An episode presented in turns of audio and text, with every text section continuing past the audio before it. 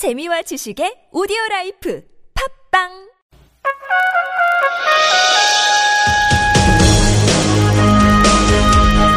열린 아침 김만우입니다. 이 부 시작합니다. 라디오 시사 프로그램 유일의 현역 종주니언 정치 토크, 나라는 태평하고 국민은 편안한 국태 민안을 위한 정치 토크, 태민 토크 시작합니다. 새누리당 김성태 의원, 더불어민주당 안민석 의원과 얘기 나눠봅니다. 두 분 나와 계십니까? 네, 네, 안녕하세요. 새누리당 김성태입니다. 안민석 의원님. 네, 반갑습니다. 네. 야삼당이 어제 검찰개혁과 사드 특위 이런 것 관련해가지고 야권 공조를 재확인했는데 새누리당에서는 협치를 포기한 구태라고 반발하더라고요. 김성태 의원도 그렇게 생각하십니까?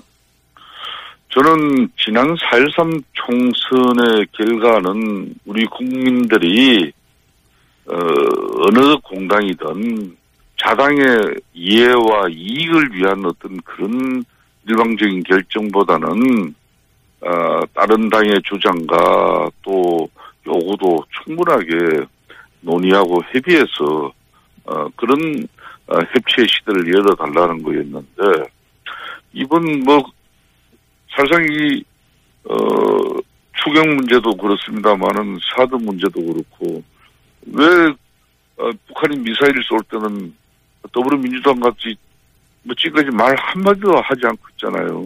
그렇지만 이제 사드 문제에 대해서는 또 그렇게 또 대통령하고 각을 세우는 입장, 또 공론 분열에 왜 앞장서는지 또 납득이 가지 않아요. 네, 안민석 의원님. 저희들이 뭐 사드 가지고 대통령과 각을 세웠나요? 그렇지 않고요. 그 반발하시기 전에 반성을 했으면 좋겠어요. 검찰개혁이 지금 시대적 과제이고 국민들의 검찰에 대한 불신이 높지 않습니까? 정치검찰이라는 운명을 쓴 검찰을 국민검찰로 바꾸어야 되고 일 년에 백억 수입료 챙기는 이런 검사장 있는 것처럼 정관예우도 없애야 되지 않습니까? 그런데 여당은 침묵하고 있고요. 민족 생존이 걸려있는 사드 문제에 있어가지고도 여당, 여당은 뭐 절차나 과정 내용은 따지지 않고 무조건 찬성을 하고 있고요. 그래서 야당이 나름대로 정치력을 발휘해서 검찰개혁이나 사드 문제를 해결하려고 하는 노력에 대해서 예. 여당이 왜 여기까지 갔는지 반성을 좀 했으면 좋겠고요. 추경 예산 같은 경우에 정부 여당은 원하는 추경 예산 다 집어넣으면서 야당이 주장하는 누리 예산 포함하자는 거 안 하고 있기 때문에 예. 걸림돌이 되지 않습니까? 정치는 상대가 있는 것인데 일방적으로 여당이 하고 싶은 것만 하려고 하니까 누리 예산이 이렇게 잘, 아, 추경 예산이 잘 안 되고 있는 것이죠. 알겠습니다. 김성태 의원님 추가 의견 있으면 주시죠. 예, 아니 의원님 지금 네. 이번 추경 같은 경우에는 야권이 먼저 주장해서 사실상 추경이 미뤄지고 있어요. 특히 야권의 주장의 핵심은 해운산업 구조 조정입니다. 구조조정 비용을 충당하기 위해서 추경이 필요하다 이렇게 주장을 해놓고 막상 추경 협의에 들어가서는 지금 누리과정 예산 이야기 꺼내시고 또 뭐 이것저것 야당의 주장안을 지금 반영하지 않으면은 그냥 이때 이거 철회주지 못한다 이런 것은 본질이 지금 맞지 않지 않습니까? 예. 그 말씀을 드리는 것이고 아니 뭐 달나라 갔다 오셨나요? 추경 예산은 여당이 정부 여당이 하자고 그래서 저희들이 찬성해주고 필요성을 동의하니까는 그렇게 하자고 한 것이고 누리 예산 지금이라도 좀 그 반영해 주라고 김성태 의원님이 나서서 이런 아니, 합리적인 이야기는 좀 해주세요. 아니 저도 이번 가을 정기국회 예산에서는 내년도 예산 편성에서는 이 누리과정 부분에 대해서 일정 부분 여야간에 정말 어, 슬기롭고 지혜로운 합의를 저는 이끌어낼 수 있다고 보는 사람입니다. 네. 그때 해줄 거 지금 좀 해주면 왜 안 됩니까? 네, 알겠습니다. 이번 야당이 좀 통 크게 정치를 하셔야죠. 그래야지 네. 전국이 운영이 되는 거죠. 여기서 마무리하시고요. 네. 그래서 이제 박근혜 대통령이 사드 문제 풀겠다고 박근혜 대통령 티케이 의원 오늘 면담하겠다 해서 논란이 되고 있는데 김성태 의원님 이게 사드 문제 네. 풀기 위한 지금 과정이라고 보십니까? 우리가 흔히 정치는 이 타이밍의 예술이라고 하지 않습니까? 예. 뭐 저는 개인적으로 대통령께서 타이밍을 잘못 잡으신 게 뭔가 생각을 하고 있습니다. 이 정치와 소통이 타이밍을 잘못 잡으면은 국민의 오해를 사고 또 그로 인해서 오히려 이역 효과를 나타낼 수도 있어요. 그러니까 초선 의원들, 특정 의원들만 만나는 것도 오해를 받기에도 또 충분하죠. 이번 면담이 사드 배치, 사드 배치 문제뿐만 아니라 이 지역 해난들에 대한 민심을 정체하기 위해서라고 하지 않습니까? 네. 티케이엔 대구공항 이전을 포함해서 중요한 지역 해난이 많죠. 그렇다면은 일부 지역에 이런 해난, 긴급한 해난 있고 또 지역 주민들 정서 좋지 않다고 해서 그 지역 초선의원들 이렇게 불러서 만나기 시작하면은 다른 지역도 다 그렇게 들어줘야 되는 것이에요. 예. 행평성 문제가 야기될 수 있으니까. 그러니까 괜한 오해를 이렇게 불러 일으킬 수 있는 이런 타이밍에 에, 더군다나 전당대회를 불과 오 일밖에 남지 않았는데 뭐 이런 논란에 휩쓸리는 것 자체가 저는 좀 바람직하지 않게 여겨집니다. 안민석 의원께는 이렇게 질문드리겠습니다. 그 국민 사드 문제에 대한 국민 반발, 주민 반발 이 문제를 단체장이나 국회의원 만나는 걸로 해결할 수 있을까요? 네, 먼저 조금 전에 김성태 의원님 그 의견에 오랜만에 김성태 의원님하고 저하고 의견이 일치하는 것 같아요. 오랜만인가요? 대... 네, 아주 오랜만입니다. 시기적으로 대단히 부적절한 시기죠. 전당대회 오 일 이후에, 전당대회 이후에 만나도 이건 충분히 되고요. 지금 상황은 전당대회, 아마 새누리당 전당대회 이 흐름 보면은 친박 후보들이 밀리고 있고 비박 후보들이 단일화되어서 이 비박 후보가 당권을 잡을 가능성이 많아 보이지 않습니까? 예. 실질적으로 박근혜 대통령과 김무성 대표의 대결이거든요. 음. 그러니까 이렇게 밀리는 상황에서 제가 볼 때는 사드를 명분으로 청와대 오다를 내리는 그런 흐름으로 오해를 받을 수 있을 것 같고 아마 그런 의도가 읽혀지거든요. 예. 사드 문제 푸는 데는 도움 안 됩니까? 그거는 오 일 후에 만나도 되고, 예. 그리고 그거보다 더 급한 것은 저는 대통령께서 휴가를 다녀오시지 않습니까? 예. 상주를 직접 내려가 보십시오. 제가 어제 용기를 내서 상주를 다녀왔거든요. 아마 예. 더불어민주당 의원으로 저희들이 어제 처음 갔고, 중진으로서는 처음 갔는데요. 내려가 보면은 그분들이 왜 그렇게 분노하고, 왜 그렇게 절규를 하는지를 말씀드리면은 일리가 충분히 있다고 느껴지는 거거든. 티케이 의원들 오늘 청와대 가시는 분들도 대통령이 오라고 그런다고 뽀로로 달려가는 게 아니라 예. 우리가 성주부터 가겠다. 그리고 대통령을 만나보겠다. 그런 좀 결기 있는 티케이 지역 의원들은 없습니까? 예. 그래서 대통령께서 티케이 의원 만나시는 것보다 상주로 가셔서 주민들을 만나십시다. 그렇게 제가 알겠습니다. 제안드리고 싶습니다. 김성태 의원님. 예, 예. 그, 그, 보니까, 당의 친박이라든가 청와대 쪽에서는 오히려 김무성 전 대표가 이것을 가지고 예. 오히려 전당대회에 이용하고 있다, 역공격이라 하던데요? 뭐, 참, 저는 어불성설이라고 보고요. 예. 어, 지금 이제 민생 탐방하고 있는 분이, 어, 할 일 없어서 그런, 뭐, 솔직히, 어, 뭐, 공작을 하고 또 어떤 특정인을 지시하기 위한 어떤 수단으로 이런 입장을 내고 그렇게 하지는 않겠죠. 예. 저는 맞지 않는 것 같아요. 그, 김성, 아, 저, 안민석 의원께 이렇게 이 질문 한번 드려보고 싶습니다. 지금 김무성 전 대표 얘기가 나왔는데요. 김무성 전 대표가 네. 이른바 그 민생 행보, 민생 투어 이걸 한다고 하면서 첫 번째 방문지로 팽목항을 택했습니다. 그래가지고 네. 어, 우리나라에서 지금 가장 슬픈 곳이다. 마음의 가장 땅끝이다라고 얘기하시면서 지금 새로운 소위를 피력했는데 이런 걸 본다면은 지금 이제 세월호 특별법 어 관련해 가지고 전향적인 자세를 좀 보일 것 같기도 한데 기대 가능할까요? 팽목항을 참 뭐 찾는 것보다 세월호 특별법을 연장해서 세월호 진실을 밝히자고 한마디 주장하시는 게 훨씬 더 국민들에게 설득력이 있을 거라고 보고요. 아무튼 예. 어, 뭐 남의 집안일이지만은 새누리당 전당대회는 아마 비박 단일 후보가 당권을 질 것 같고요. 그러면 김성태 의원님 같은 분들이 사무총장 멋있게 한번 해주시기를 기대합니다. 예, 김성태 의원님 저기 그 김무성 전 예. 대표 요새 민생 행보 어떻습니까? 예, 뭐 지난 사점삼 총선 참패에 가장 실질적인 책임을 진 장본인으로서 이제 한없는 그런 어, 이 낮은 자세로 이제 민초들의 진정한 애안과 고충을 듣고 또 보다듬는 그런 마음가짐 자세 중요하죠. 문제는 처절한 진정성입니다. 제가 생각할 때는 본인이 됐던 행보를 위한 하나의 수단으로 남들 다 하는 그런 민생 행보면은 절대 국민들에게 마음 얻지 못합니다. 네.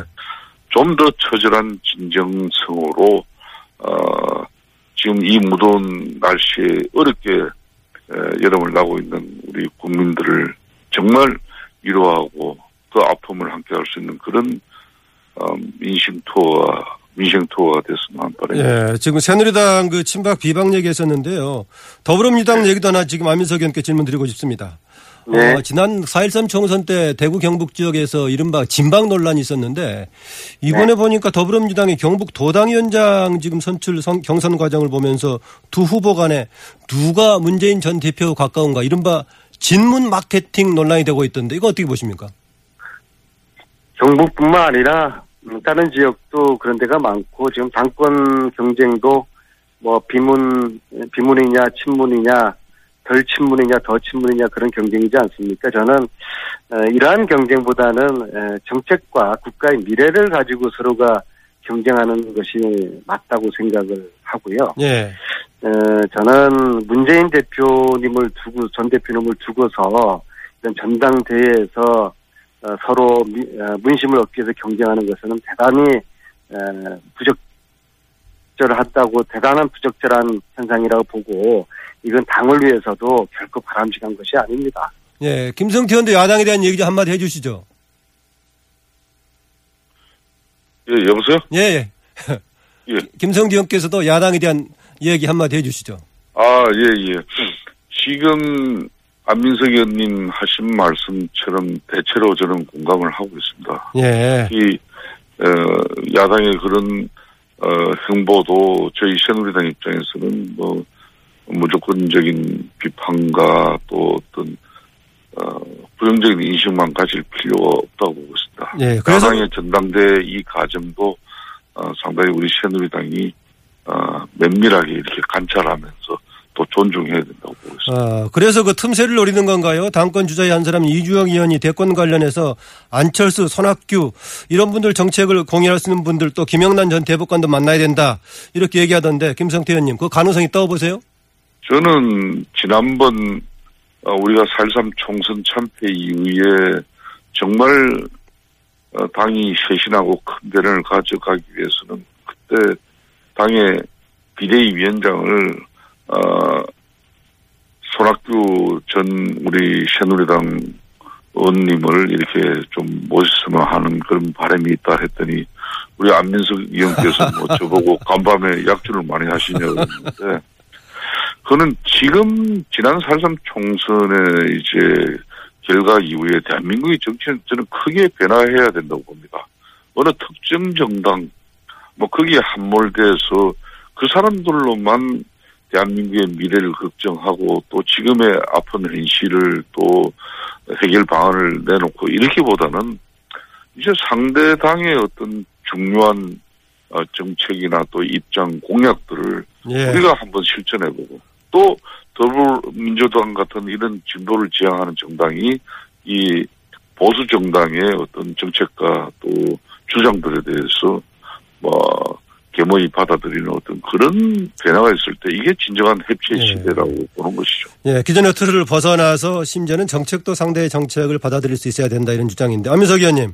아이고 속도위를 먹지 않고서 어떻게 이런 말씀들을 하실 수 있는지 아무리 다급해도 찬밥 더운밥 가려셔야죠. 그런데 반면 이 두 분이 왜 여당의 어, 영입 이름으로 거론되는지는 이 두 분이 저는 성찰하실 필요가 있다고 봐요. 예. 왜냐하면은 우리가 야당이 가령 유승민, 김무성 의원을 영입하자고 이야기를 할 수 있겠습니까? 그분들은 그분 나름대로 보수 정치인들의 가치와 입장을 분명히 가지고 있기 때문에 우리는 절대로 그런 발상을 하고 있지 않습니까? 그런데 예. 손학규, 안철수 이런 분들이 여당 당대표 후보 입에서 이런 이야기 나왔다는 것은 또 지난번에 김성태 또 여당의 차기 지도자 입에서 이런 이야기 나왔다는 것은 아하, 예. 그분들이 야당 지도자다운 어, 그러한 처신하는데 뭔가 야릇한 문제가 있지 않았는가.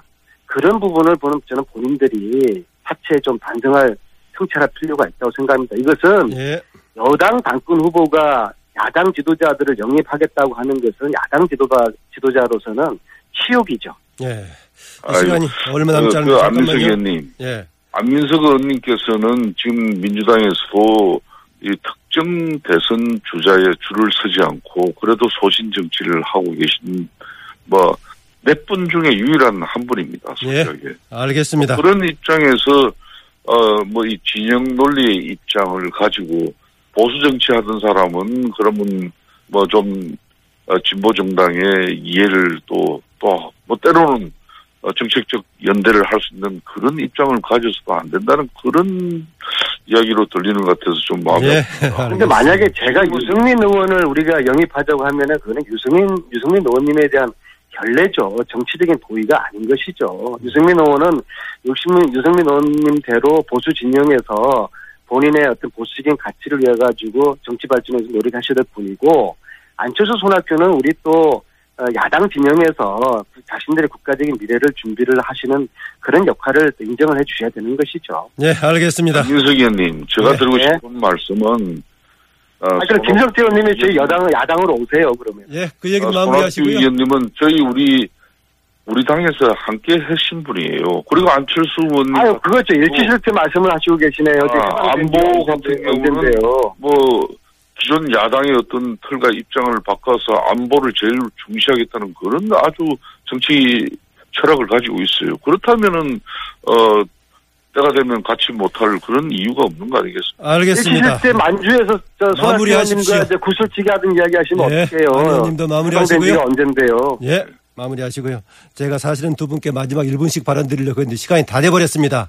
두 분 딱 삼십 초씩 발언할 기회 드리겠습니다. 먼저 김성태 의원님.